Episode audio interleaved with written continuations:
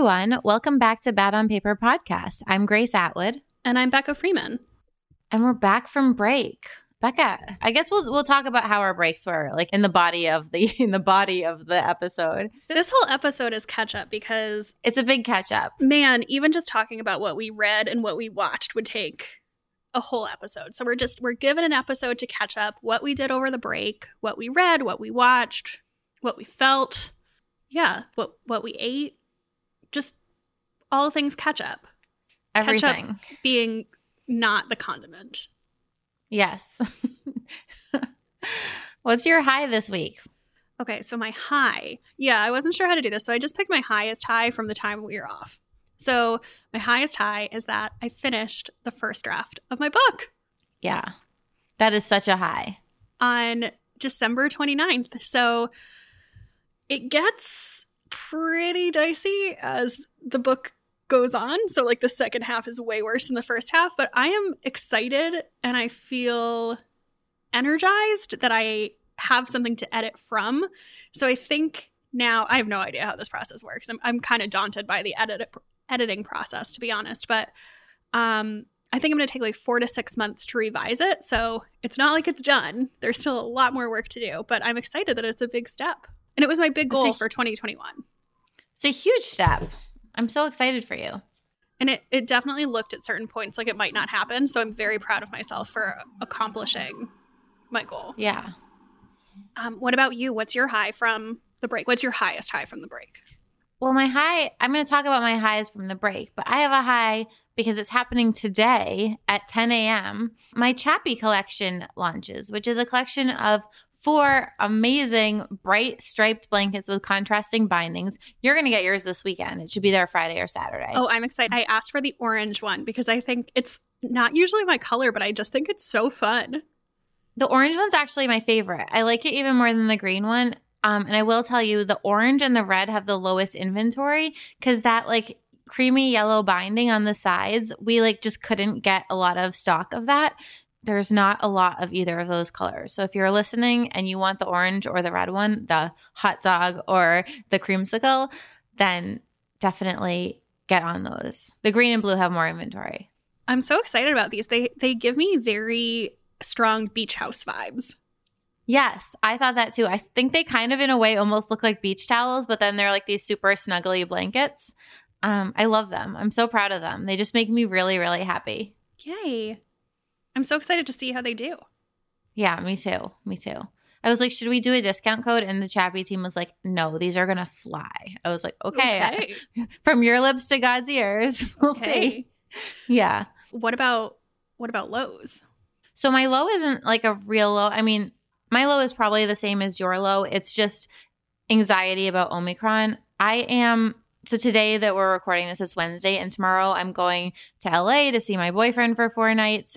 And I'm like, is this going to happen? Am I going to get stuck? You know, like with everything, I kind of assess the risk. Like I haven't gone out all week, kind of just to make sure I don't accidentally pick it up. I'm going to take a test before I leave. We're doing all outdoorsy things when I'm there and just like hunkering down, just the two of us and then I'll take another test when I before I leave and hope I don't get stuck in LA. But you know, if I get stuck there, it's not the worst thing. And I don't know, it's it's really important to me to see him. I'm just like, this is a little scary. Yeah, that's my low too. It, this wasn't going on when we recorded the last episode of the podcast before the break, but I feel like there was this week, um, a week before Christmas, where it came out of nowhere. Where it was such doom. It, it literally came out of no, nowhere. And all of a sudden, within 48 hours, I'd been canceled on three times for work meetings or social plans because people I was getting together with had COVID. And it just really rattled me how many people I know have had it. Like, it, it was more people simultaneously having it than at any other point in the pandemic. Luckily, everyone has had much milder symptoms than with other variants. You know, most most I think everyone I know who has had it has now recovered, but it is just so contagious and I don't know, like I, I just had like a really severe panic response to it where I saw this meme today that like uh, that I felt like summed it up really well where it was like I don't want mild covid. I don't want I don't want intense covid. I don't want long covid. I don't want any kind of covid. And it just I don't know. So I've been hunkering down this this whole break.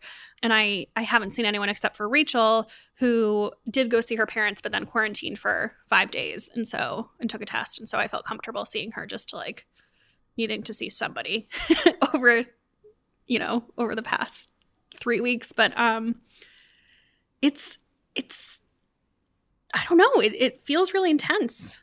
I feel like in Charleston, no one, like a lot of people have had it, and it's same as with you. Is everything's been really mild, but I'll tell you, like I feel like such a weirdo because I walk around my building in a mask, and no one is wearing a mask. Oh, I feel like people are masked up here. Like even walking on the street outside, I feel like I see people masked, which also partially I think is because it's cold out, so it's kind of a nice thing to keep your face warm. But yeah, our cases are still lower, but it's I I just everyone's making social plans and going out and doing stuff, and I feel like such a downer being like I can't. I think that people understand because I'm like I can't do that because I'm getting on a plane tomorrow or in two days, and I don't want to pick anything up, but. It feels very. It feels like a different mentality down here versus up there. Yeah like my my Charleston friends Instagram accounts look a lot different than my New York friends Instagram accounts.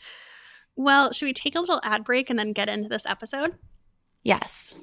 Okay. So, I'm totally not a believer that when the new year rolls around, you need to change your whole entire life. But one easy thing that you might want to change in 2022 is your shampoo and conditioner. So, by now, you've probably heard me rave about Prose, the world's most personalized hair care. But in case you haven't, I want to tell you all about the incredible results I've seen with my customized Prose products. So I've been using Prose for about 18 months now, and my hair looks better all around. It's healthier, and that's from someone who just went eight months between haircuts. It's shinier, and I do think it's fuller. And I'm not somebody with naturally good hair. My hair is really fine. So I attribute this all to my customized shampoo and conditioner from Prose. And I'm also totally in love with the scent. I get the Corsica scent. So Prose has given over 1 million consultations with their in depth hair quiz, which is how I got started. It takes five minutes and they ask you about everything from your hair type and your styling routine to some less expected questions, like about your diet or your exercise routine and your zip code, so they can take into account environmental factors. And by analyzing over 85 personal factors, Prose determines a unique blend of ingredients to treat your exact concerns. And they have this really cool review and refine feature. So every time I buy a new bottle, I get to tell them how they did and make tweaks to improve my next bottle even more. So it literally gets better the longer you use it. And as a carbon neutral certified B Corp, Prose is an industry leader in clean and responsible beauty, and they are cruelty free. And trying Prose is totally risk free. So if you're not 100% positive that Prose is the best hair care you've ever had, they'll take back the products, no questions asked. Prose is the healthy hair care regimen with your name all over it. Take your free in-depth hair consultation and get 15% off your first order today. Go to prose.com slash BOP. That's P-R-O-S-E dot com slash B-O-P for your free in-depth hair consultation and 15% off. Back to the episode. So we covered our highest highs and our lowest lows, our most pervasive highs and lows, but what were some of your other highs from from break? We took a month off, so I feel like there must have been other things that happened. Yeah. So, I mean, I really focused more on that one week because I feel like I was still blogging and telling everyone what I was doing. And I had a lot of highs from that one week. The biggest high was just having a week of just laziness. Like, I. I had a lot of friends be like, Are you okay? Because, like, people down here were still socializing and things. And I was like, Nah, I'm good. I'm watching like three movies a day. I'm reading like 17 books and I haven't like showered in a few days and it was so nice. I haven't been this lazy in so long.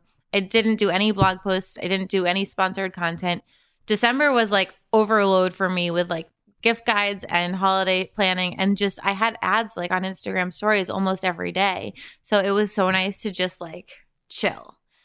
I will tell you like I'm such a movie person, but I um I got really into movies this break, which was nice. I found a chart somewhere. We can put it in the show notes with like all of the Oscar contenders for the year, even though they like obviously the nominations haven't been released. But I was like, I'll start like getting a leg up here on watching all of these. and I made a little note in my phone, and this is all saved to my my Instagram highlights. There's a movie highlight where I put like my little mini reviews, and I just got like real into the movies, and it felt good. That's great.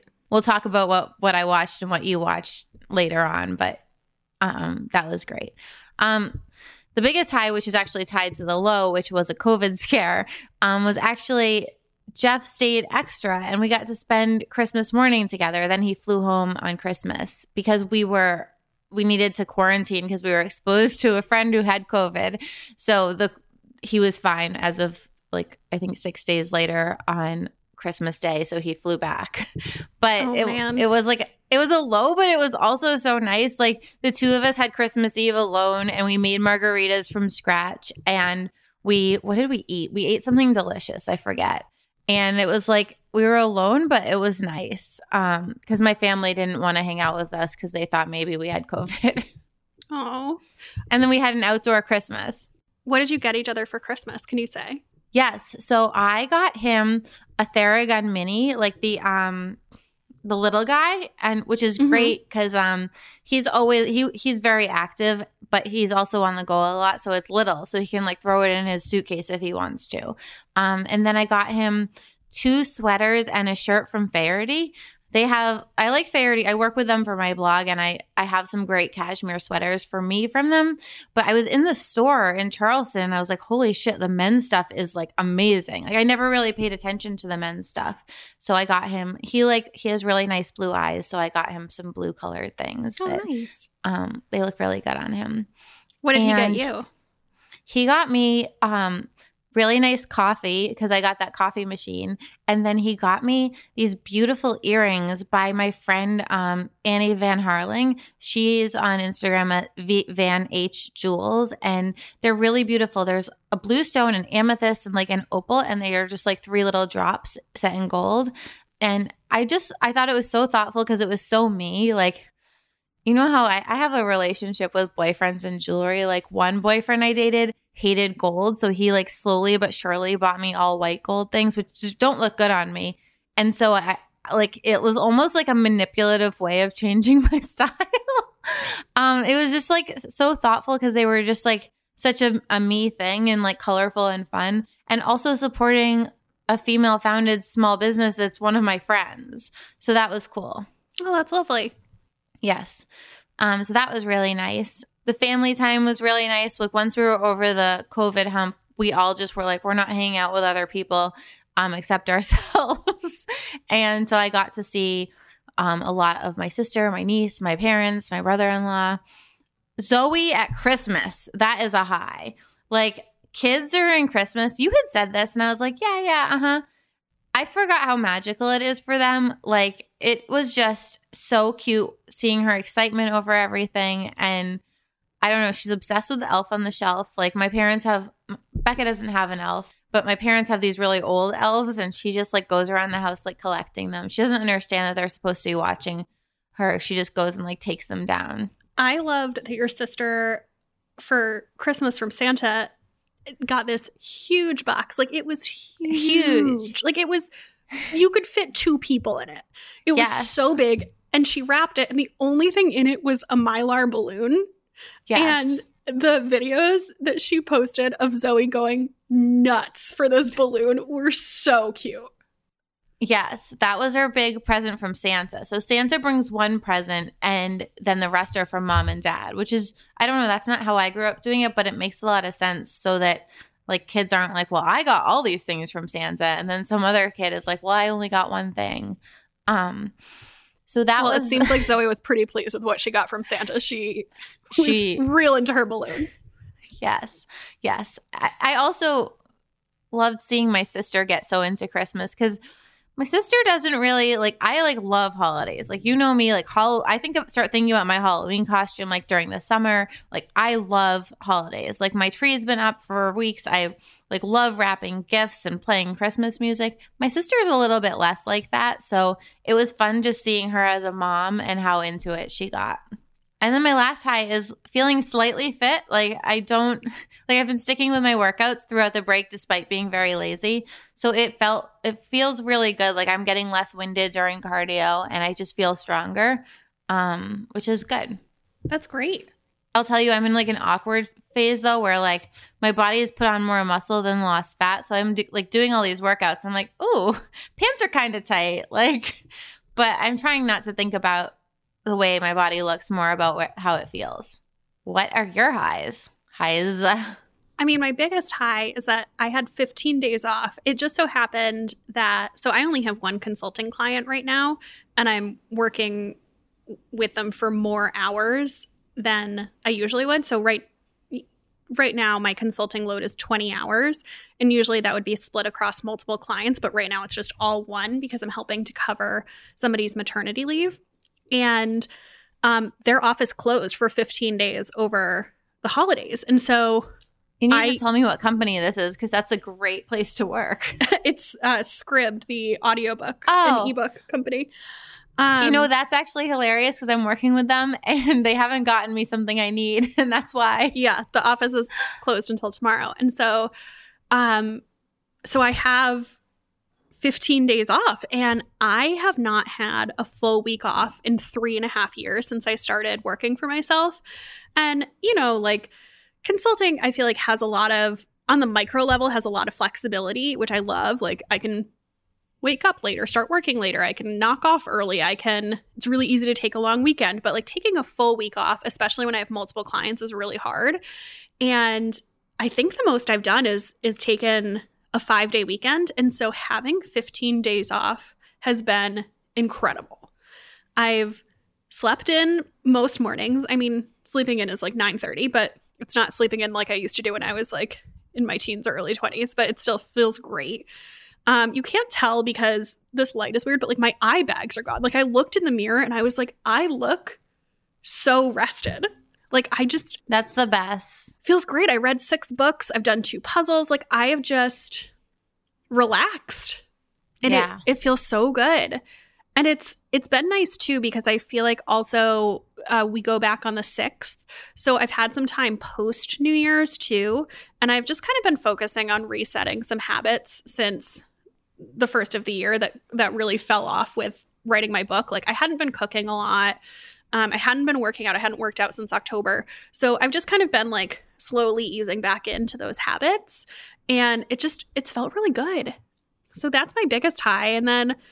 I, I love New Year's. I just like, I love the beginning of the year. I love goals. I love organization. I love the optimistic feeling. Like, I just feel great right now. Like, I've, I've, I'm restored. I'm like hopeful. And yeah, we're going to do a whole episode about our goals for the year next week. But I don't know. Those are my highs. I feel the same way. I just feel so relaxed after a week off. Like I just feel like all that lazy time and antisocialness was just so restorative. Yes. Yes. I'll, I wonder how long it's going to last. But yeah, I feel great. Yeah. What about lows? So I have three dramatic lows. Are you ready for them? You know them all. Yes. But okay, so the first one was canceling the trip to New York, which ended up being fine. Jeff was able to come here instead.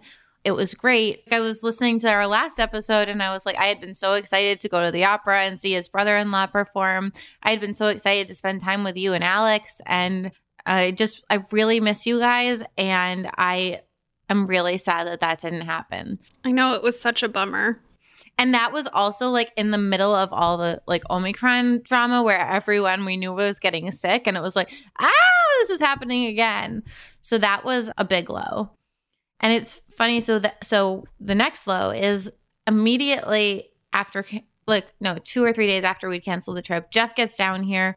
We go to dinner with two of our friends and the next afternoon my friend calls me and he's like got some bad news. I tested positive. And I was like, fuck. And then I was like, I definitely have it. So we had at home tests. So we took those and they were negative. But obviously, it takes quite a while sometimes for it to register after exposure. So we took PCR tests three days later. Those were negative. Then I took another at home test. And then finally, uh, on Christmas Day with my family, I took, we all, the whole family took at home tests before and we did our gathering outside. But it was scary. I was nervous. I was more, you know, honestly, if I, I, I- think I have I don't want to say a more relaxed attitude towards getting it than you, but I like I definitely don't want to get it, but I'm like if I get it, it's okay. Like I can still do my job or, and like be home, but I don't want to and it was more just like the timing of it. I'm like give me COVID in the middle of January, just not right before Christmas break. So that was a low. And then all the COVID scares were gone. We were doing our like only seeing family and um the scariest thing happened on New Year's Eve. So we had a very early dinner because Zoe goes to bed early. So uh, we started eating and having some wine at 4:30. We put Zoe down to bed at, at 7 around 7:30 we were all just sitting in my sister's living room. It was a little bit messy like there was a um a really slippery shiny big puzzle out on the floor that we were doing with her and my brother-in-law stood up and we were laughing about something and we he started to cough and he fell down and hit his head. And it honestly becca it looked like he was having a heart attack when it happened. It was so incredibly scary. He was That's unconscious terrifying. for yeah he was unconscious for a little while. We called 911 he, they came. I was really i've never had to call 911 before. I was really impressed with how quickly they came and how professional they all were um, he got taken to the hospital. I stayed behind to just make sure Zoe, like someone had to stay with Zoe. It turned out nothing was actually wrong. It was that he slipped and just had a really bad fucking fall Oh my and hit his head. So he had stitches. Like there was, oh, the other thing was there was so much blood. Oh my god. I'm glad he's okay. Yeah, me too. It was, it was really scary. So that was in 2021. We're moving on to a different year. Um, I'm just so glad he's okay. I mean, he has he had to get stitches, so his face is like pretty banged up, but like internally he's fine. Yeah. and he had a lot of tests run and all of that. Oh, But like that was a very dramatic low. That was the lowest of lows of the trip of the of the week. Like the rest are kind of just bullshit anxiety lows. That was actually truly scary. oh man. Yeah. How about you? I mean, I think my biggest low overall, I, I'm very happy right now. I think my biggest low was that I wish I could have had more social plans and saw friends over the break. And that was a personal choice. I just didn't feel comfortable with the way COVID things are. New York is number one in the country right now. And I just, I didn't feel comfortable. So I stayed home. It was cozy, it was calm. But, you know, if I had my way, like it would have had a little bit of a mix of social and relaxing. So that was disappointing timing wise. And then, you know, I, I said I was feeling meh about Christmas, and my Christmas was meh. It wasn't bad. It wasn't it wasn't awful, but it was, you know, I, I did it by myself and I'm I'm almost glad I did because if I had made plans to go anywhere, I think I would have ended up canceling them and then been disappointed about that. So, you know, it was fine. Yeah. But yeah, it was meh. Um, and then a silly low. So, um, in anticipation of this holiday break, I bought a bunch of puzzles and like love doing a puzzle. So I bought puzzles. I bought two puzzles from Piecework. And Those look really hard. I was watching, I was like, oh God. so it didn't look hard to me. Like the picture of it didn't, I was like, oh, this looks like it'll be a fun puzzle. It was like a Christmas themed puzzle of like all Christmas ornaments. It was so hard. But of course, and I started it with Rachel. And after like we did the edges, she was like, I don't think I want to do this. Like, this doesn't seem very fun. Like, this seems too hard. But of course, I'm the person that, like, once I start something, I'm like, no, I have to finish it. Like, I am a completist. And so I You do not quit No. things. I like there was one puzzle that I quit, and you then proceeded to do the rest of it. No, that was also a piecework puzzle. remember the one with those white it was pieces? it was also What? a piecework puzzle. It was like champagne. that brand is awful. and It had oh, this was white border. So hard. And yeah, I remember you were like, you can do whatever you want. We were at your house and you were like, you can stay and do this puzzle, but I'm like gonna go sit on the couch and read a book. you were like, I'm done. Yeah, I was like, I'm done with this. so I again felt the need to complete this puzzle. It was miserable. It was so unfun. Why do you do things that aren't fun? I would just box it up and say goodbye. I don't know. I like I felt I just We should put up a poll on Instagram. something in my brain compels me to like it's like competitiveness but uh, it's just me i don't know i can't explain it so i don't know i feel like i need to put like a 30 minute like a 30 minute commitment period on something where it's like you can try it and then like if you don't like it just get out while the getting's good but i was too far in at that point it was That's too funny. so That's i did funny. it I, I finished the puzzle It's like DNFing a book. I, that Colleen Hoover book, and we'll talk about it. It was the worst book I ever read. I had to finish it. I was like, I'm so upset by this book, but I'm gonna keep going. um our So friend really- ilana dm'd me and she was like oh this puzzle looks so fun do you want to do a puzzle swap will you send this to me and i was like ilana no like i mean yes you can have it i would love to do a puzzle swap but like no you can't like this puzzle is evil you don't want it you're like, this is only for enemies. Yeah, seriously. Who do I You're like. I like you too much to mail this to you. Who do I hate? But I'm like, I got you this puzzle. oh God. Oh my god, that's funny. All right, let's take a quick little ad break. So, today's episode is also sponsored by BetterHelp. And just like everyone, right now we're both thinking a lot about our intentions for the year ahead. We're going to talk about that in next week's episode.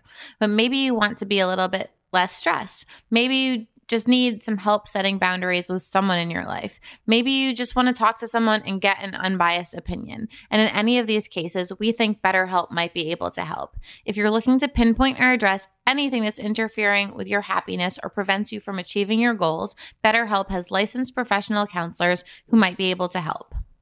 Yes, and they make it so easy. So, first, you fill out a simple online questionnaire that assesses your needs. And they ask you about your age, your relationship status, your past experience with therapy, and what you're looking to address. And then they match you with your own licensed professional therapist in under 24 hours. And then you can choose how you want to interact with them. You can message them anytime, no scheduling needed, or you can have regular video or phone sessions, whatever works best for you. Something we really love is they also have counselors who are specialized in specific issues like stress, anxiety, relationships, parenting, addictions, eating, sleeping, trauma, family conflict, LGBT matters, self esteem, and more. All told, they have over 20,000 licensed professional therapists. And what's great is that they're committed to facilitating great matches. So if your first therapist isn't a fit, they'll make it free and easy to switch if you need to. And anything you share is always con- confidential. Best of all, it's more affordable than traditional online counseling and financial aid is available. We want you to start living a happier life today. And as a listener, you'll get 10% off your first month by visiting betterhelp.com slash bad on paper. Join over 1 million people taking charge of their mental health. Again, that's betterhelp, H-E-L-P dot com slash bad on paper. All right, let's get back into it. Let's talk about books. I feel like this is going to take like three hours just to talk about books. Yes, please. Should we each do one at a time or should we each do a list? And I feel like we should do a list. I feel like it's Okay. sometimes it is like mentally confusing to like I think we'll mess. I think we're out of practice and we'll mess up if we do all of them. Do you want to go first? Sure.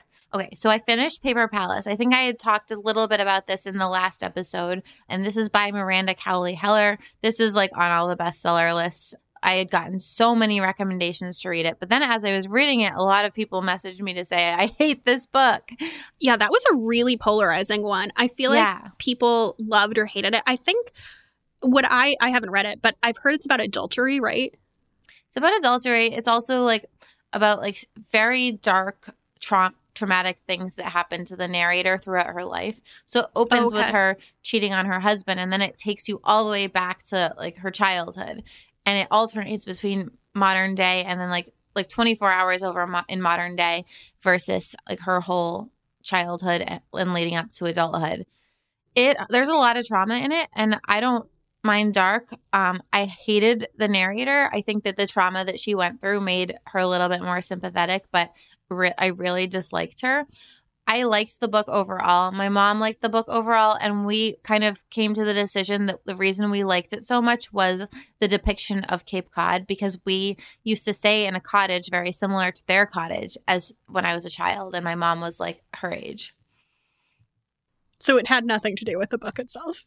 Oh, well, there's a lot of writing about Cape Cod in there, so I, I and descriptions of the house. But like, yes, the main plot I did not like, but I liked. but I also, I also think it was really well written. So there's that. The next book I read was Friends Like These by Kimberly McCreight. Um, and she had written Reconstructing Amelia, like, and I read that maybe when it first came out, like four or five years ago. I love this author. I did not like this book. It was really overwritten. It was kind of all over the place. the The premise is that I think five or six friends go to, to this like Catskills escape, and um, two of them end up dead, and it's going back and forth with what happened. And it was it was fine. Um, I did think the ending was was really good, but overall, I was like, this isn't her best. I I think sometimes I'm harder on books when I know the author and I really like the author, and then I get like a dud. And I wouldn't even say this is a dud. Like it was overall enjoyable. Just it was like a B minus. The next book I read, which you've read, is The Art Forger by B.A. Shapiro. This book, I think it's like 10 or 11 years old. I loved it. Loved it. I feel like I could forge a painting now. I mean, not really. Like I don't have the tech. I don't think you could. No, I don't have the technical skills, but like I know all about like the baking process and like all of the details that go into it. It was so well researched. I feel like so you could be like an art forgery consultant. I could consult. you would tell people the right steps, but you don't have the technical know-how. I could talk to like a real artist and like, this is how you forge something, and then they could do okay. it for me. Yeah. So if you want to get into a scam with Grace, like just reach out or read this book. New year, new scam. Um it's a great it was great. The details, the research that went into it, I just thought it was great. And I love that it was set in Boston. The next book, this I had no expectations for. It was I had never heard much of the author. Like a lot of my favorite thriller authors had blurbed it, so I was like, "Hmm, interesting." This is um, Just One Look by Lindsay Cameron. And I just thought this was so fun and, and fast paced. It's my favorite thriller that I read all month. So this would be like my top recommendation of everything I read. This, so basically, this girl, she's a lawyer. We know that she had like this really humiliating experience at work. And because of that, she's like kind of taking a break and doing some temp work. And it's like temp legal work. So she's going through all of the discovery and like looking through all these documents and somehow one of the senior partners emails gets leaked to like accidentally put into the all of the stuff for the um temps to review. And it's like these really amazing loving emails between him and his wife. She becomes obsessed with him. Like she starts buying the kind of wine that they drink and then she starts like trying to find him at the gym and they strike up a conversation. I'm not going to tell you anything else that happens, but it's very suspenseful and very fun. I loved this. The book that I did not like was Too Late by C. Hoover. So Colleen Hoover wrote this and she asked, she knew what she did. She did. And she, I think to distance herself, published it under her initial versus her name. And I read this because a, a reader had messaged me and was like, this is even darker and twistier than um, Verity. And I was like, oh my God, I got to read that. It wasn't twisty, it was twisted. And there's a difference there. Like this book was pretty much one big 400 pages of violent sex and abuse. And like, it, there was no like turning point. There was nothing good about it. It was a little bit trashy. I hated it. Like, I don't remember the last time I hated a book so much. So, does it have good reviews? Like, how did you hear about it? Through a reader. And then even Colleen Hoover in her author's note like says she didn't want to publish this that it was like a creative exercise she did and I got to ask like what's going on in your brain if that's like your creative like fun project. um Well, I've read some of her earlier books that are like very dark and about abusive relationships yeah. or like traumatic. So, I feel like that can be her wheelhouse sometimes. Yeah. But I've never left one with the same reaction that you have. Like, did you read with It one? Ends With Us? No, I didn't read that one. That one was about domestic abuse. And it was hard to read at times, but it was still really well written. It was like, had a good plot. This was just, I felt abused reading it. Like, it was a lot. But the author's note really says it all at the beginning. Like, it, she published it under her initial to differentiate it from her other works. Um, it kind of it basically said like read it at your own risk, and I did, and I didn't like it. And then I read three up and coming books. So the first one you've read, um, in the New York Minute by Kate Spencer, who we love. Um, this is out March fifteenth. This I read like I was canceling my trip to New York in the middle of reading this. It's a really cute, like rom com style book set in New York, and it made me miss New York even more, but it kind of like it was almost like being in New York reading it, so I I missed it a little bit less.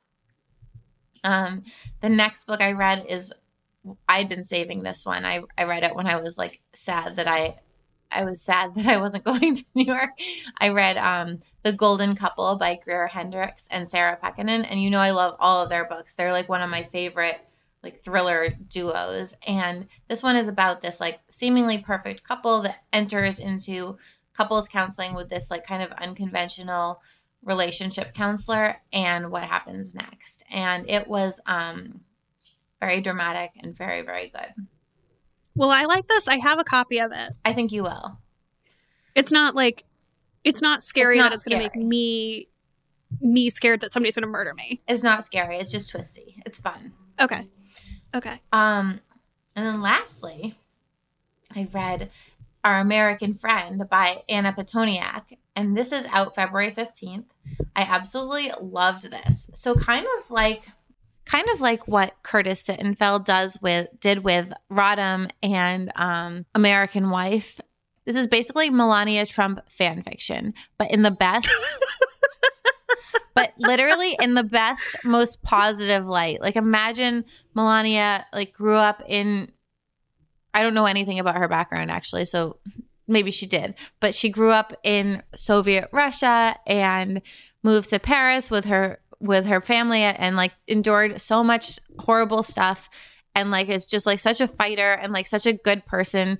Doesn't really love her husband. I don't want to give anything away but it's it's it's fan fiction in the best possible way. I mean it's very clearly like inspired by the trump presidency. It has this very arrogant like brash man in charge of the country and then she's the wife and it's and like nobody really knows about her because she's so private but then she hires this journalist to do, help her write her biography and then all these secrets keep coming out Oh, it was so good. It alternates between 70s Russia and Paris and modern day America.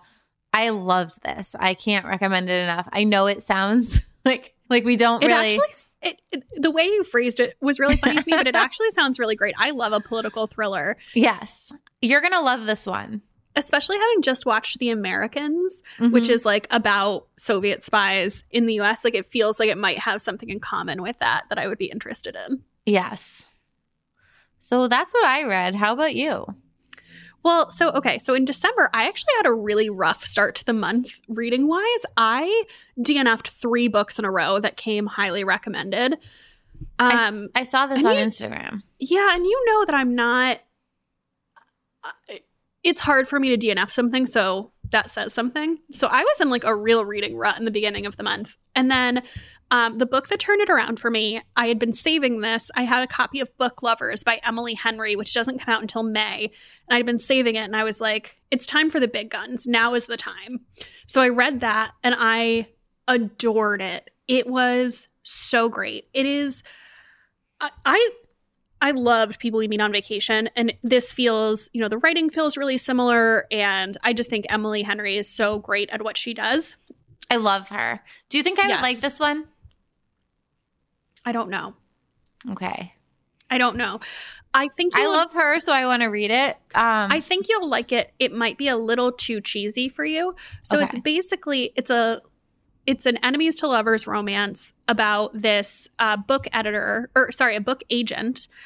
And the whole book is kind of like an ode to tropes of like rom com tropes. So she's like the uptight, overworked, undersexed type A woman.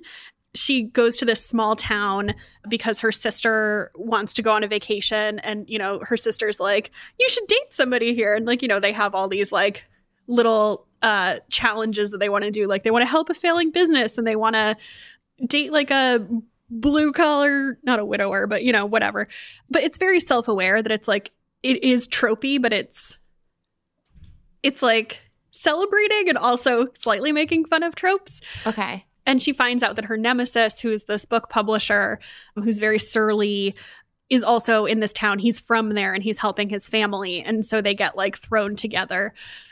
I loved it. It was great. I, I don't know if you'll like it. I don't think you'll hate it. I have a lot of other things I want to read. I just did my reading list and then I got all these recommendations for books. So so um I I'm probably gonna read those first. But it's like I love it. It's hard because like a lot of I think my our favorite. listeners will love it. I don't know that you will love it. okay, I loved I feel like a, a lot of my favorite people that write write romance, like Hannah Orenstein, Emily Henry, of Kate Kate Spencer. Like, so I want to read them, but um, it's not always my thing. Yeah. So after that, I read Playing with Matches by Hannah Orenstein. Hannah wrote Head Over Heels, I loved Head Over Heels, which was a gymnastics romance. Yep. And um, she lives in the same neighborhood as I do, and we've gotten friendly and hung out a couple of times. And I really like her, and she's been really helpful to me in writing my book. And um, I realized that I hadn't read some of her earlier books. And so this was her first book. And I also am just curious about reading other people's first books. Like, not to compare, but just to be like, oh, like, how did you change as a writer from your first book until now? And so I read her first book, which is called Playing with Matches. It's from a few, uh, probably like five years ago or so. And it's about this girl who just graduated from NYU and becomes a professional matchmaker. And as she does this, like her whole life blows up. And I thought this was really fun. This book kind of has mixed reviews on Goodreads. And I think a lot of people don't like the main character. This felt so realistic to me about being in your early 20s in New York City. I didn't move here until I was 25. So, you know, like I missed the fresh out of college, like 22 to 24 stuff, but like it felt like live, it felt like being here and being really young. And it's like you are selfish and like yeah. you are like kind of a mess, but like it felt very nostalgic for me to read this too. Oh, I love that. I really, I, I don't know Hannah like you do, but I like her books a lot. So that was great. And then I read the Happily Ever After playlist by Abby Jimenez. And this book, my friend Carrie recommended it to me. She was like, I think you'll love it because it's a famous person, non famous person romance. And I know Hitha loves it. Like it, it, it overall has very good reviews. I didn't like it. I thought it was fine. It was a romance about this uh, girl who finds this rock star's lost dog, and then they like start a correspondence and they fall in love. The characters, like it was, first of all, it was like a, like they fell really hard and fast for each other, and then like they didn't really have that much going on in their lives outside of each other, even though like he's a rock star and, and whatever. And so I was like, oh, I don't. It didn't do it for me. Okay. It didn't do it for me. I've seen that one all over social media, and I was like, the title alone, I'm like, that's a no for me. But Mm-mm. um, It wasn't for me. Everyone's been raving about it. I know. Um, so then I I really wanted like a really addictive book, and for me, you know, addictive books that I just like can't put down usually tend to be like series, like you know, like the Hunger Games or the Selection or things like that, um, and also fantasy, like A Court of Thorns and Roses. And so I put a thing up on my story and asked people what was like an addictive series that I could get into because you know I had time on my hands, and one of the most commonly recommended was this uh, series. The first book is called From Blood and Ash, and it's by a woman named Jennifer Armentrout. And it's very akin to like A Court of Thorns and Roses, like it's in that same genre.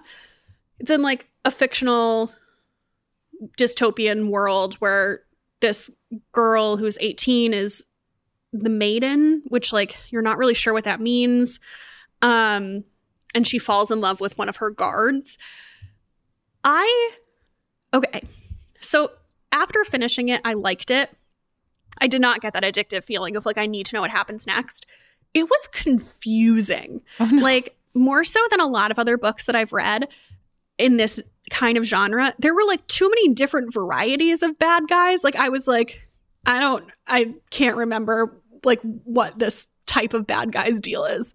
Like so there were like too many types of bad guys and then like the rules of the world weren't super established where I was like I'm still not clear what the maiden is supposed to do and I think that was supposed to be part of the mystery but I was like I don't like that like the central piece of this book I don't understand. So things really only came together for me in the last quarter. So I really liked it and I will read the second book. But like if I had just picked this up and I hadn't known that like so many people really highly recommended it, I probably would have like put it down because it was confusing, yeah, which is hard. yeah. So I would say on this one, like if you're a big fan of the genre, like if you really like fantasy books and you're out of Sarah J. Maas books, like great, this would be a good book to read, but like if you're just starting out, like I, this isn't where I would start. Okay. So I read that. Oh, this is a little out of order. So um, I read Wish You Were Here by Jodi Picoult, which is our January book club pick, which we announced on Instagram in the Facebook group. But if you missed it, here's the announcement. So you read this when we were in Mexico for my birthday. Yes, back in September. And this is how I knew that it was going to be really good because you wouldn't give it to me because you were like, I have to give it to my mom. I know. You, like, well, I also knew that you could get an advanced copy if you really wanted it. you like Whereas, finished it and you were like, you were like, you can only read this if you read this in 24 hours because you were leaving before us. Because you were like, I need to take this home with me and give it to my mom. And so, I don't know, you like, you made it exclusive. And I was like, ooh, interesting. well, So also it it was out my sister Meredith. Like, doesn't read as much as we do. She is a mom of two kids and a, a PhD professor. Like, she's very busy grading papers, but she loves Jodi Picoult so much. So it was like there was a wait list in my family because of my Instagram stories. My mom was like, "I'm going to need that." My sister was like, "I want that." So I I read it over break. I was really nervous about reading it because it is about COVID and I just like didn't know if I could handle it. And I loved this. I thought it was really interesting. It made me on the whole hopeful because it did show how far it came and, and we'll have a whole conversation about this at the end of the month for book club. Um, but I really enjoyed it. I felt there was like one section that I felt like was too intense and I was almost like, oh my God, like I might need to stop. But, and the only reason I'm mentioning it is because it ends pretty quickly and I felt like it was relevant to the plot. So, like, if you get that feeling and you've otherwise been okay with that book, like, I would say, like, push through. But I, oh, I really liked it. I loved it. I also feel like this book, like if you were putting a book in a time capsule that like explained 2020 and 2021, like it should be this book. Yeah. I saw some comments in the Facebook group saying, like, I don't know about this, but like, I would encourage you to read it. And if you don't want to, you can skip that, skip it. But That's fine. I, I totally get it that it might be way too much for for some people, but I really, I really enjoyed it. yes, me too. And I read it in September, which was like even fresher. I guess like right now, it feels like it, we might be getting another, like, it's just like all over again.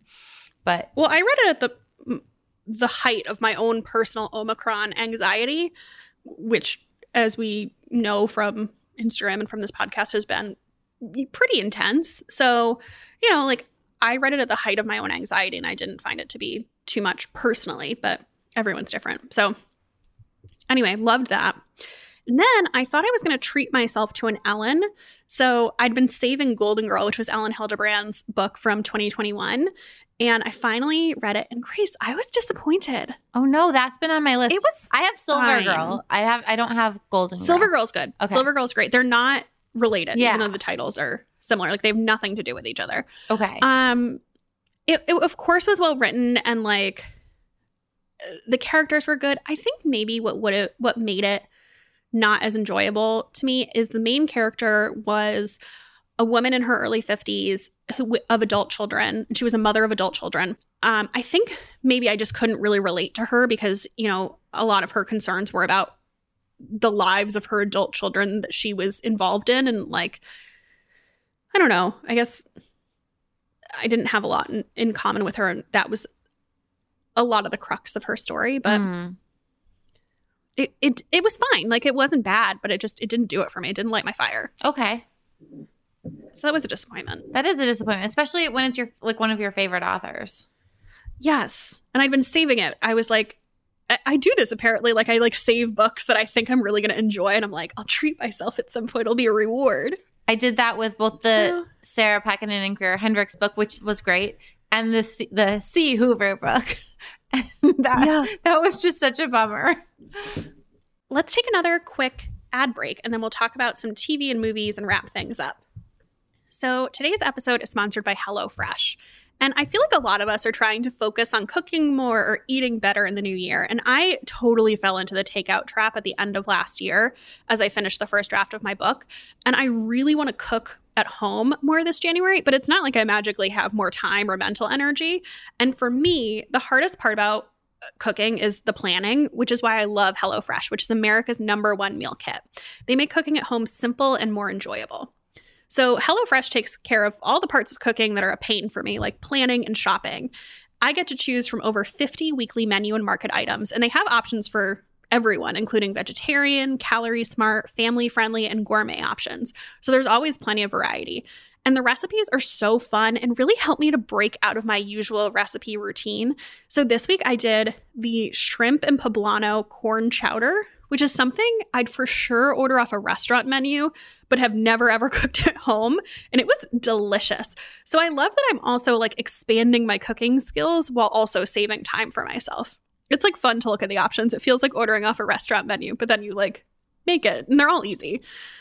So they deliver pre portioned ingredients right to my door, including farm fresh produce that arrives within a week so I can get convenience without skipping quality.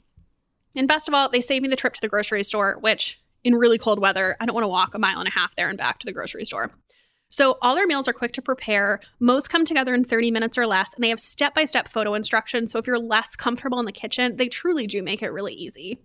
And I love that they're flexible. Personally, I don't do it every week. I dip in and out depending on how busy my week is and how many nights I'm planning to eat at home. And that was my biggest fear going into it. I didn't want to get trapped, but they are so flexible. You can easily customize your order online or in the app and change your delivery day, food preference, plan size, or skip a week whenever you need to. Go to HelloFresh.com slash BOP16 and use code BOP16 for up to 16 free meals and three free gifts. Again, that's HelloFresh.com slash BOP16 and use code BOP16 for up to 16 free meals and free gifts. Shall we talk some TV? Yes. Okay. So I feel like we both watched Emily in Paris and and just like Yes. that. So we got to chat about. I'm not caught up on it and just like that, but yeah, I watched most of it. Yeah. I liked Emily in Paris. Like I have to say, like Emily in Paris is a bad show. Like it is what it is. It's not even a bad show. Emily is a bad character. Like she's so dislikable. Emily sucks. But like I do want a hair tutorial from Emily. Like, how does she get those curls to look like that and hold that way? I thought they did a great job with the second season. Like I thought it was fun. I thought like the stories and the drama was fun. Like the the plot lines that they came up with were all really fun. Like they did a good job working around a terrible main character. I don't know why they made her that bad to begin with, but now they're stuck with her. Like I thought it was fun.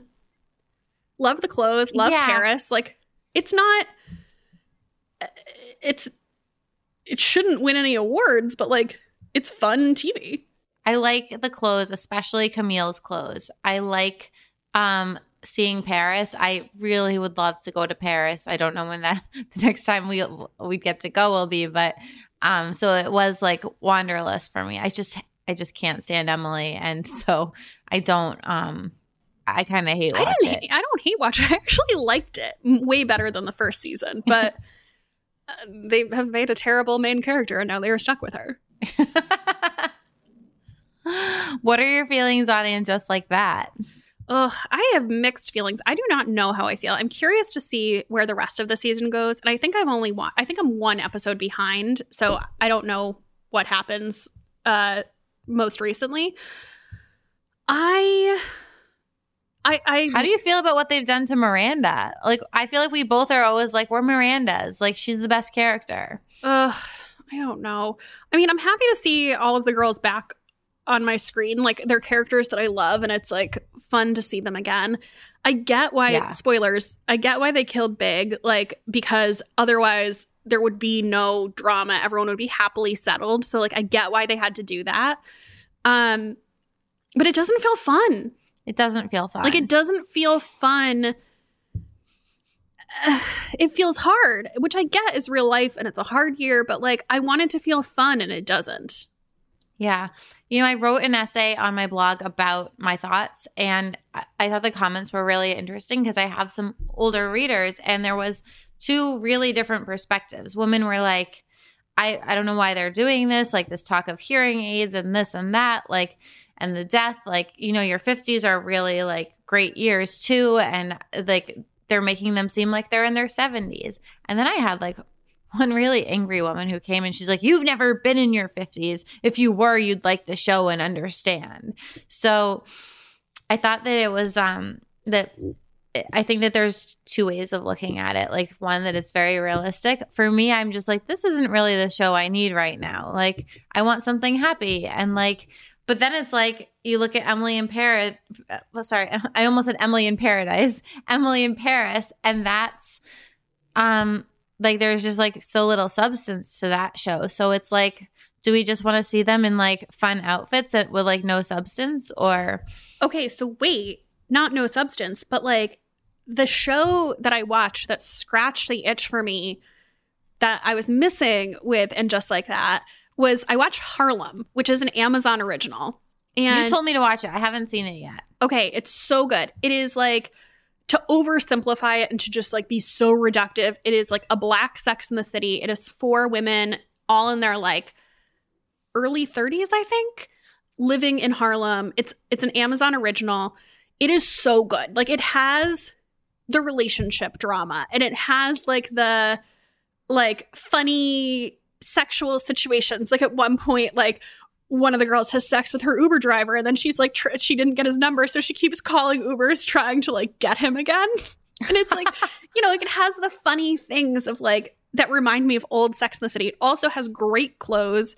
It has like homes that are completely unrealistic for the jobs that people have. Like it is great. Like it it just it was it's funny, like great soundtrack. Like it really scratched the itch for me. It is written, it's really well written. It's written by Tracy Oliver, who also wrote Girls Trip. Great. Loved it. Highly recommend. Don't know why more people aren't talking about it because I'm like, I, I think, you know, we all have a space in our hearts for And Just Like That because we love the original so much and we want it to be good. But I'm like, no, Harlem is actually good versus like everyone's like, well, I got to stick with it. Yeah, I think it's the characters. Like getting invested in like four new women's lives feels like effort. Whereas like I wanted to like see my old friends. I'm gonna watch it. I loved this. This is my this is my plea to everyone to watch Harlem. It is so good. It fills the hole that I wanted the new Sex in the City to fill that it just it doesn't. Okay. So I loved that. I also um, have been watching the new season of Queer Eye. Do you watch Queer Eye? On and off. Like I feel like when I'm sick sometimes I want to watch Queer Eye.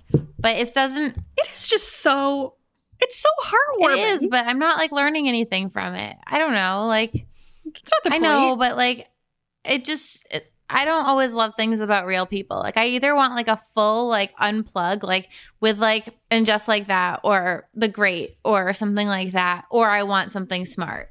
So real like shows Ugh. like that I'm like I don't know, it's not character based and it's not educational, so I don't want to watch it. I loved it. It's it's very heartwarming. It like hits you right in the feels and makes you believe that people are still good. I do like it when I'm sick. Yeah. When I had the flu or whatever I had, when I had like the cold from hell like a couple months ago, I watched it and I liked it. But it's more of a, a sick day show. Anything else to add here? Should we go to movies? Um, yeah, I watched The Great. Have you seen it? I haven't. It's on Hulu and it is so fucking funny. So it you, one would think it's it's like not it's I forget what it, it calls itself, but it's it's like a it's it's based on Catherine the Great, but not really. Like they they swear and they're like kind of like it's it's not true basically, but it's absolutely hilarious. The costumes are amazing.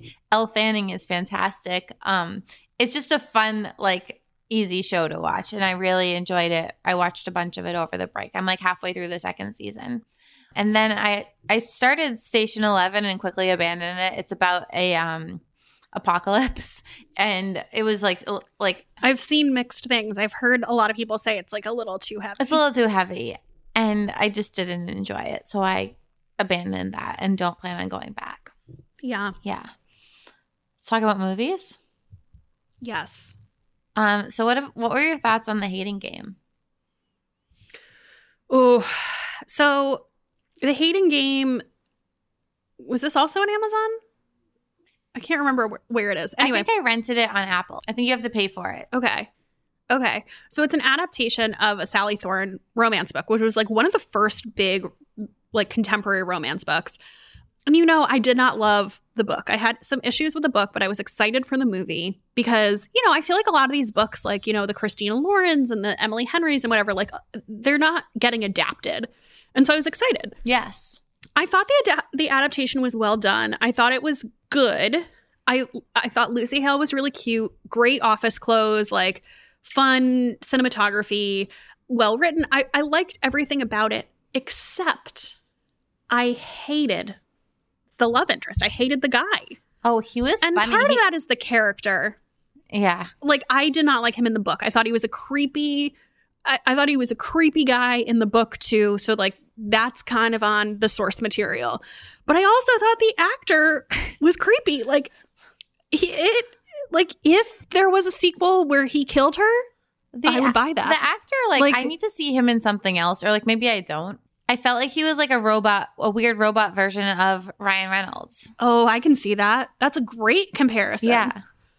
Ugh. Yeah, he's he's he's a little weird. He's like a little stiff and weird, and I think he's he was acting that way because that's how Josh is as a Yeah, character. uh, uh, but that's what I was going to say. I couldn't tell if it was the actor or the character that I didn't like. Yeah, like. I so I ended up being neutral on the movie. Like it didn't change my mind about the book, but I like I did think it was fun. I I like that. You know, I'm I want the mid-budget rom-com to come back, and so like I'm excited that this type of thing is getting adapted. But I I didn't I didn't love their chemistry. I didn't love him as a character. I didn't love anything. I loved her. I thought she was perfectly cast for the role, and I thought I thought she was I thought she was cute. The thing that I couldn't tell is I felt like they had no chemistry. And the book is really sexy. Like it's like Yes. super dirty. And so I couldn't tell if they just like didn't have chemistry because of him or like they didn't have chemistry because like I feel like Lucy Hale is like a little bit of a goody goody Mhm. where I was like I couldn't tell if it was because of her too that I didn't buy like the sexual chemistry. yeah, I don't know. I enjoyed it. I found it likable. I thought it was like just like fun and like a fun escape. There really aren't a lot of mid-budget rom-coms and you know, whereas I do like more mysteries for reading, I do like a romance book um movie, like a rom-com movie when I want some like that's a good way to relax, I find. So I It's not going to be my go-to, but I'd watch it again. Would you? probably I would probably Like in the wouldn't watch future? it again. Oh, okay. Yeah. I got what I needed Like from I'd it. watch it in the future if I like saw it on Netflix. Yeah. I don't know. I'd re- I'd probably reach for like the intern or a Nancy Meyers movie over that if I'm rewatching. Okay. Yeah. What about Don't Look Up? Okay. I first of all, Jeff and I were gonna watch it when it, the night it came out, and it got such bad reviews. He's like, I refuse to watch that, and I watched it the next night by myself, and I was like, "You're gonna fucking love this. It's a satire about global warming. the The cast is amazing. It um, I found it laugh out loud funny at times. Like I You did? yes, I loved it. Oh, I didn't love it. I first of all, I thought it was about a half hour too long. It was a little Minimum. long. Yeah, there's parts that they could have cut. It was long. I mean, I think that like it got so much hype because of the cast, but like if it was no name actors in this movie, like everyone would just be like, "Yeah, this was a bad movie." Yeah. I don't. I didn't like it. Oh, I really liked it. I liked it a lot. Um, Interesting. yeah, I just thought it was funny and smart, and I loved the way that certain things were politicized, like the comet for more jobs. I was just like, I don't know, it just made me like I found myself like cackling out loud, and then the Le- Oh, wow. Leonardo DiCaprio like hot scientist thing, and his fling with the. With Cate Blanchett as a news anchor, like she's always like so highbrow and sophisticated. It was fun seeing her like play this kind of like tacky, tacky woman. I don't know. I just loved it. I did not. Oh, that's funny. I did not. Um, tell me what your favorite movies were that you watched over the break. Okay, I'm gonna go fast. Um, and again, like these are all saved to my Instagram highlight. But first, I've really enjoyed, and this got bad reviews too. Silent Night, which was the apocalypse Christmas movie with Keira Knightley. Okay. and I was totally not going to watch this, but I was at my friend's birthday party, and all and Nick, who has amazing taste in movies, and Natalie, who also has great taste in movies, both loved it. So I was like, all right, I'm gonna give this a go, and it was fun. It was like not not great cinema, but I enjoyed it. And I also have like a major crush on Matthew Goode, So like I liked getting to see some of him. Is he the guy from the Discovery of Witches? Yes. Yes. Oh, okay. He's like one of my top five crushes. Like I love him. So the last duel, shockingly loved this. This was also recommended to me by Nick. I feel like Nick and John are like my two go-tos for movie recommendations. I wasn't sure I'd like this. This was the one with Matt Damon and Ben Affleck and um Jodie Comer playing the lead and I was like this looks bad. Like not even bad, it just doesn't look like my genre. And Jeff and I watched it over the break and we both absolutely loved it. It's super feminist. It is the plot is really engaging. Like I tend to a lot of those like more period pieces I tend to fall asleep during. I was just like so invested and so into this. And I loved it tells the story, like the main plot from three different people's perspective and the way that they change it and the subtle differences. It was great. Like I've been telling everyone to watch it. I got Alex to watch it. She was sick and I told her to watch it and she's very critical and she absolutely loved it. Another movie that I enjoyed that was all pretty hard to watch, but I think it's probably going to get a lot of Oscar noms is Mass. And this is two different sets of parents meet up in a church conference room to talk about what, like this tragedy that had happened in the past. And both of the parents lost a child in this tragedy, but one child was the perpetrator and one was the victim. And it was just, it was heartbreaking and really sad and gave you a lot of empathy for like the parents of kids who do bad things? Like how do you like if, if you're that parent how do you reconcile how that happened how you raised someone who did this horrible thing? Is this a documentary? No it's um it's fiction. Okay. Yes and i think i rented that on apple. I put all of these in my um in my highlights. I can't remember what everything's on so i just like save it to instagram.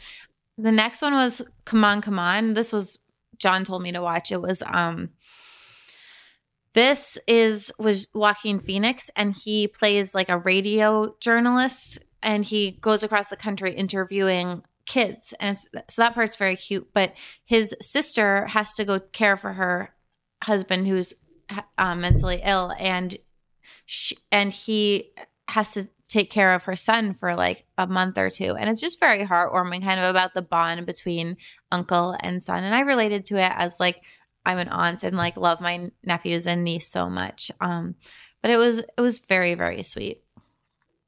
The next one I watched is The Truffle Hunters, which is an excellent documentary all about truffle hunting. I will warn you that you should watch this when you're very awake because it's like very slow and almost like soothing to watch. And it's in Italian with subtitles. So, oh God. I had a brunch with some wine and then I came home and put this on and I was out. And so I had to rewind it and rewatch it. But I really, really liked this. I thought that it was so interesting, like learning all about these. It's like follows these, it's just like delightful to watch. It's really beautifully filmed and it follows these four Italian men who are like in their 80s with their dogs, like searching for truffles. So I loved that. Um, and then the other night I watched Passing on Netflix, which um, has very similar very similar ties to kind of like the vanishing half which was one of our book club picks a while back. And it's about these two women who grew up together and one of them they're living in new york and one of them passes for white. And this so it's like in 19 in the 20s so like the the clothing is very like flapper era and it's like beautiful. And the cinematography is also beautiful. But the dynamic between the two women it's like in part they each envy each other and then in part they like hate each other and the tension between the two of them is so incredible. I just thought it was like really well written and the actresses were incredible. Rebecca Hall directed this, um, which I thought was interesting. I I really really liked this that one. Okay. So there's mo- even more on Instagram. I just didn't want to like monopolize the episode talking about movies. Well, I only watched two other movies outside of the ones we both watched. I watched Finding You, which is a rom com ish on Amazon. So many people told me to watch this, and it was bad. Oh it was, no. It was bad.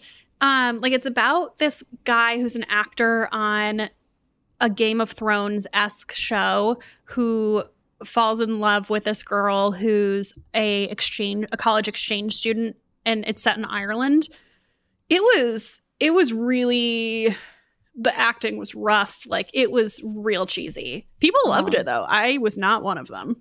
So I didn't love that. Um but what I did love, have you ever seen The Long Shot? Yes, with Seth Rogen Yes. and So- Charlize Theron. Yes. Yeah, So it's fun. it came out in like 2019 and it did not make it on my radar at least. And I, I think it might be like a little bit underrated overall. Like I don't think it's that I, I don't know how it was released, but it, it didn't seem like it like did a big did big box office numbers or anything.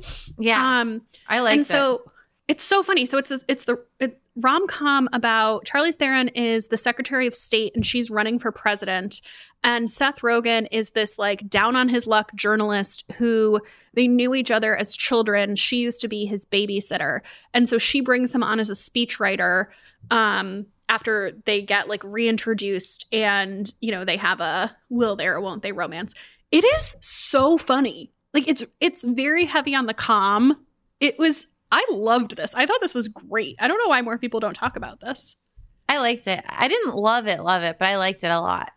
i thought this was laugh out loud funny i thought this was hilarious Oh, that's I feel you know I think we just have different things that make us laugh. that's true I would agree that they were both funny, but I, I don't know. I heard I had a lot of readers message me that they thought that Don't Look Up was laugh out loud funny, and John mm. said that Jeff and his Jeff watched it with his whole family, and they all laughed and thought it was funny. I Um, thought it was meh i was expecting more Oh, I think also, you know what it goes back to? It's that whole idea of when your expectations for something are low. Like I had low expectations for it because I read the reviews and I was like, oh, I'm not going to like this. Whereas prior to that, I had high expectations because the cast sounded amazing. So I was like, it's going to be so great. But because I, I don't know, I just went into it thinking it was going to be a funny movie. And since I had lower expectations, maybe, I don't know. yeah shall we get into some end matter Yes. four weeks off do you have an instagram obsession Yes, I do actually. It's um Social Club Officiel, O F F I C E L. This is a really cool account. I mean, I didn't know about it, but it has 150,000 followers and gets great engagement. Every post is a picture of a different celebrity and like a great quote. That's where I got that Bill Murray quote about when you're relaxed, you're better at everything. And I just think it has great like little wisdom. It's very visually appealing. It's a great account. Okay, awesome. Mine was a recommendation from Alex. Do you follow Carolina Gelen? I'm not positive if No. that's how you pronounce it. Uh, the last name is G E L E N. So Yeah. she is. It's a cooking account, and she is. Uh, she works for Food 52. And Alex sent me this recipe that Alex made, which was one of Carolina's recipes for egg salad. And it's not traditional egg salad. You obviously would not like this. You are I'm going to traumatized by block eggs. this out. Um, but anyway, Not Alex, eggs, hard boiled eggs. hard boiled eggs. Alex raved about this recipe. I still haven't made it, but I started following her and I have saved so many of the recipes that she has shared. She does like great reels of them too. Oh, like I feel like we just have like similar taste palettes or something. I'm very into her. I'd never heard of her before. Cool. What about regular obsessions? I have a few. So the first thing, have you do you have the shop app? Um, no. It's Shopify's, I think it's the Shopify app. Okay. But basically, so what happened was I ordered those puzzles from Piecework, and the only way to track them was through the shop app. And I was so annoyed, but I wanted to know where they were. So I downloaded this app, and basically, it combines all of your things that are being shipped to you into one app and tells you in one place, which is incredible. It's so useful to me. So it like combines all of your tracking numbers and everything into one app. The problem, which I think some people will not like, is you have to give it access to your email and to your Amazon account to make it work. I am very low key about privacy. Like, I'm not very concerned about internet privacy. So I had no problem doing that, but I feel like some people would like freak out about it. Um, I'm even just like thinking about my friends. So, um, yeah, you may or may not like that, but I'm like, oh my god, this is mind. This is so. This makes it so much easier rather than having to go into like different apps to track different packages. Yeah. Okay. So I'm really into that. I don't think I track thing I bought- packages enough to want an, a thing for it. Oh, I do. I I feel like I track packages. I also feel like we always have like lost packages and stuff. Like, Yeah. I've gotten very breezy about my mail, which you'd be proud of because mail was always so stressful in Brooklyn. so I can see that. um, and also just like I'm I'm an obsessive person. Like when I like I just am like, is it coming? I get really excited about things that I buy. Oh, funny. The other thing I bought, I bought a J. Crew cashmere blanket scarf. So, you know, you have your Heidi Win ones, and you, I feel like you have White and Warren ones. Honestly, like, I get sticker shock about those kinds of things. Like, I think yours are like $300, and I'm like, oh, I don't want to spend that much on this. And so I was looking for, I wanted a black scarf, and um, J. Crew, like, always has everything on sale. I think it's $150 regular price, and I think, like, it was like 40% off or something. So I think I got it for 80 bucks. It is so lovely and high quality. Like I am obsessed with this scarf. And I think Ooh. next time they're on sale, I might get one in a different color. Um, I've just been wearing it like it's a huge shawl type scarf, but I've just been wearing it like around my neck. But I also feel like it'd be great for planes, like as a as a wrap. So I think I'm gonna get one in a different color once uh, next time they go on sale. I love a big cashmere scarf that you can double as a blanket for the plane. Yeah, it, it- the quality. I'm really impressed with the quality. Like I think it's really nice. That's really good to know. Is it 100% cashmere? I believe so. It's sitting right next to J. Crew has great cashmere. Let's see. Is it 100% cashmere? Yeah, it is. Yeah. Cool. And they had the colors were a little cheesy. I think the neutrals are better than the colors that they have, but um yeah, into it. Um and then shamefully I uh, have a new phone game addiction. I got addicted to Sim City over the break. Oh, no. And honestly, we're gonna need to put some real uh, rules into place once I am back to work because I can't like waste all my time on this. But like, I kind of get it. Like, it's kind of fun to play a mindless game, like the way that guys are, or not just guys, but like people are with video games. Like, I'm like, oh, there is something about like just really truly zoning out. I'm like, Yeah. it's kind of nice. So, um, I am currently addicted to SimCity. Cool. cool. I- I'm not allowed to download any more games because I have Candy Crush and I love Candy Crush and I need to not use can- I might delete Candy Crush from my phone. Ooh, we'll talk about that in, in our 2022 goals episode. Yes. Oh, uh, is it my turn? Yeah. So I have a place for skincare stuff that I love in Charleston, and I I have a non-local one too, but um, it's called Ella Aura. It is an amazing spot. I went, so it wasn't really on my radar, but for my 40th, four of my girlfriends got me a gift card to go here, and I'll tell you, I made the appointment back in September, and my appointment was in in December. They are packed, like they are so busy. I mean, I think it's because there's fewer there's fewer spas in Charleston and also it's a small place. Like they only have like two treatment rooms. But it is the best facial I've had in my life. My skin felt so good afterwards. I just I love all the products they use. I love the the, the woman there. She was so knowledgeable. I saw Cassie if you're local to Charleston and want to give it a try. But it was worth the wait. It was worth the price. It was like perfection. Great. So that's that's my Charleston-y obsession. You're gonna like this one, I think. My um other obsession is my I'm gonna hold it up to show you my 2022 um, Smythson planner, and No. I love it because it has a day a page a day, and it's just lovely. I love it. no, I, I have to You're not even looking at me. Look at no, it. I I see it, but I I can't. I I'm paper products call to me, but then I never actually use them, and I have to give it up that I am not a planner person. Like I'm not a physical planner person. So I think this is actually more of like a beautiful to-do list book because every day I just write my Hmm. to-do list on the page and it's so nice. Like I don't really use it for appointments. It's just my to-do list for that day. And then I it helps me plan my week. So like on Monday I was like, "Oh, on Friday I have this Instagram story due and on Tuesday I have a shoot." So I just put in and it, it maybe it's like a stupid ritual because I take at the beginning of the week, I take everything that's on my digital calendar and everything that's on my editorial calendar in terms of blog deadlines and things, and I put those into the planner, and then I just have this really nice visual thing, and I can cross things off as I do them. And it's also chic. Like look at it. It's very chic. beautiful. It's very chic. I'm happy with my my large lined post-it note to-do list system. I'm resisting planners. I've been getting targeted with so many Instagram ads and I keep swiping on them. They're them. probably like this woman loves planner like yeah, paper they goods. do. She's- And they're right. And I, I keep like almost buying them and I'm like, you're not going to use this.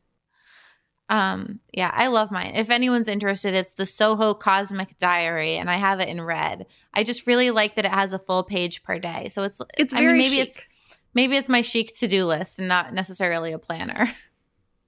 What about on the book front? What are you currently reading?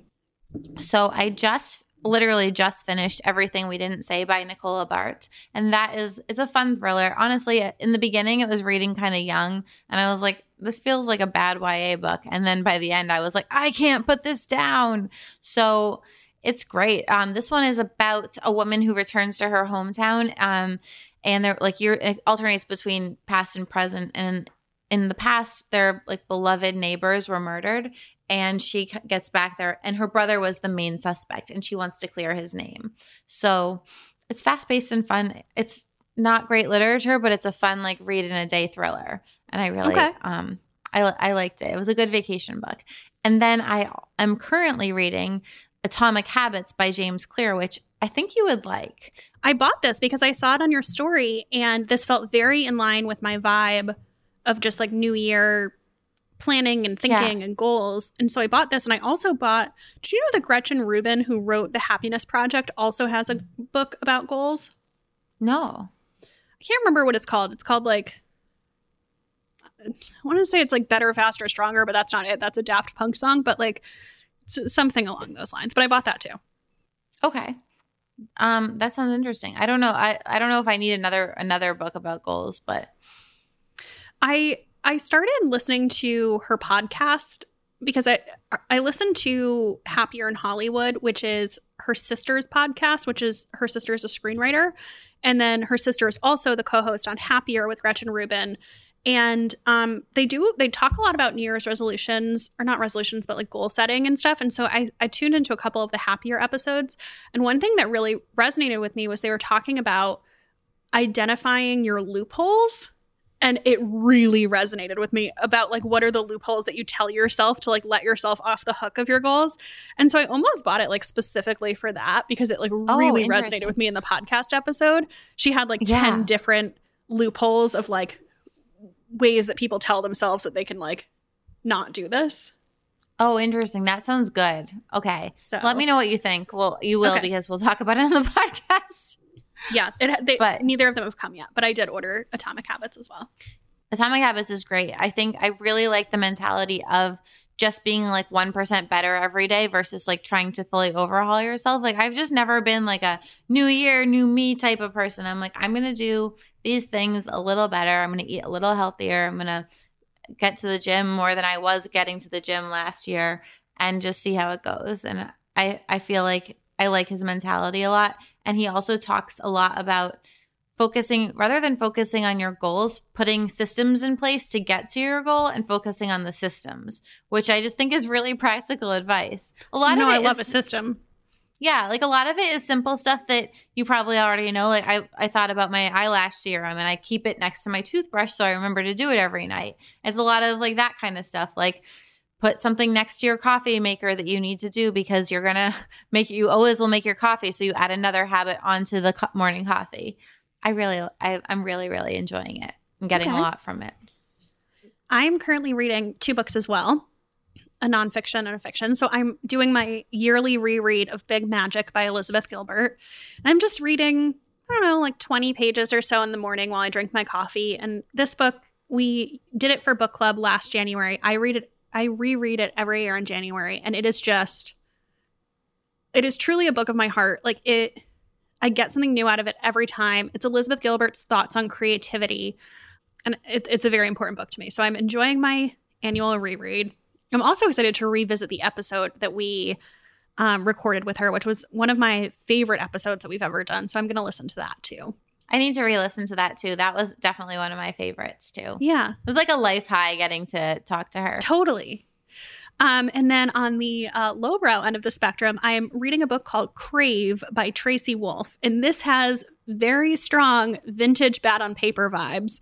Like when we started this, we used to read bad YA books, and this is a bad, bad, good YA book. Oh. Um, it is about a girl who goes to a boarding school and she I'm not far enough in the book yet. She doesn't know it yet, but I think there's like all kinds of creatures like vampires and witches and whatever and I think she's the only human. I'm given to believe that the first half is very similar to Twilight and then the second half is totally different. So I'm still in the Twilight part. It's it's decently written though. So in that way it's better than Twilight. But yeah, it's like a a guilty ple- I don't want to say guilty pleasure. It's like a a YA page turnery read. And so that sounds like something I might like. Keep me posted. I'll let you I'll, I'll let you know. I'm like 200 pages in out of 500, so I'm excited to see what the second half is because right now it does feel very similar to Twilight. Yeah. I think it might be a little too young for you. Okay. We'll see. We'll see. I want to see what kind of trouble these rich unsupervised teens get into. Yeah, I'm curious too. Before we go, a couple of pieces of housekeeping. Spotify has reviews now. So if you are listening to this podcast on Spotify and you haven't been able to leave us a review because previously it was only Apple, would love it if you would leave us a rating and review on Spotify. Also, leave us a review on Apple. The the most recent ones are a little harsh. So um, if you like this podcast, leave us a review. If you don't, that's okay. Skip it. That's okay. And then book club. So I, I said that Jodi Picoult's uh, newest book, Wish You Were Here, is our book club pick for January. It is about a woman, a very type A woman. She kind of reminds me of Carly, named Diana. She's an art specialist at Sotheby's. And she's about to go on this uh, long planned vacation to the Galapagos Islands with her boyfriend, Finn. And the night before the trip, he tells her he can't go. It's right before, it's in March 2020. It's right before uh, coronavirus hits New York and um, he is a surgeon and it's all hands on deck at the hospital. And so she goes by herself. And when she gets there she finds out that the island is closing for quarantine and she decides to stay. So being on the island by herself she has to like figure out how to survive but then also like comes to question everything about her life. And so it does have to do with covid. There are a few other triggers so you you should definitely research uh, triggers for this book if you have any and what else am I missing? I think that's perfect. Oh, we're going to discuss it on January 26th. Mm-hmm. So, yeah, read along with us if if you're inclined. I loved this book as we said earlier. Yeah, no hard feelings if it's too too much or not the right time for you. catch you on the next one. Yeah. In the meantime, we have our Facebook group. You can follow us on Instagram at Bad on Paper Podcast, and I am on Instagram at Becca M Freeman. I'm on Instagram at Grace Atwood, and I'm blogging again every single day at thestripe.com. And we'll see you next week. I'm so excited for next week's goals episode. Yeah, me too. Okay. Bye, everyone. Bye, guys.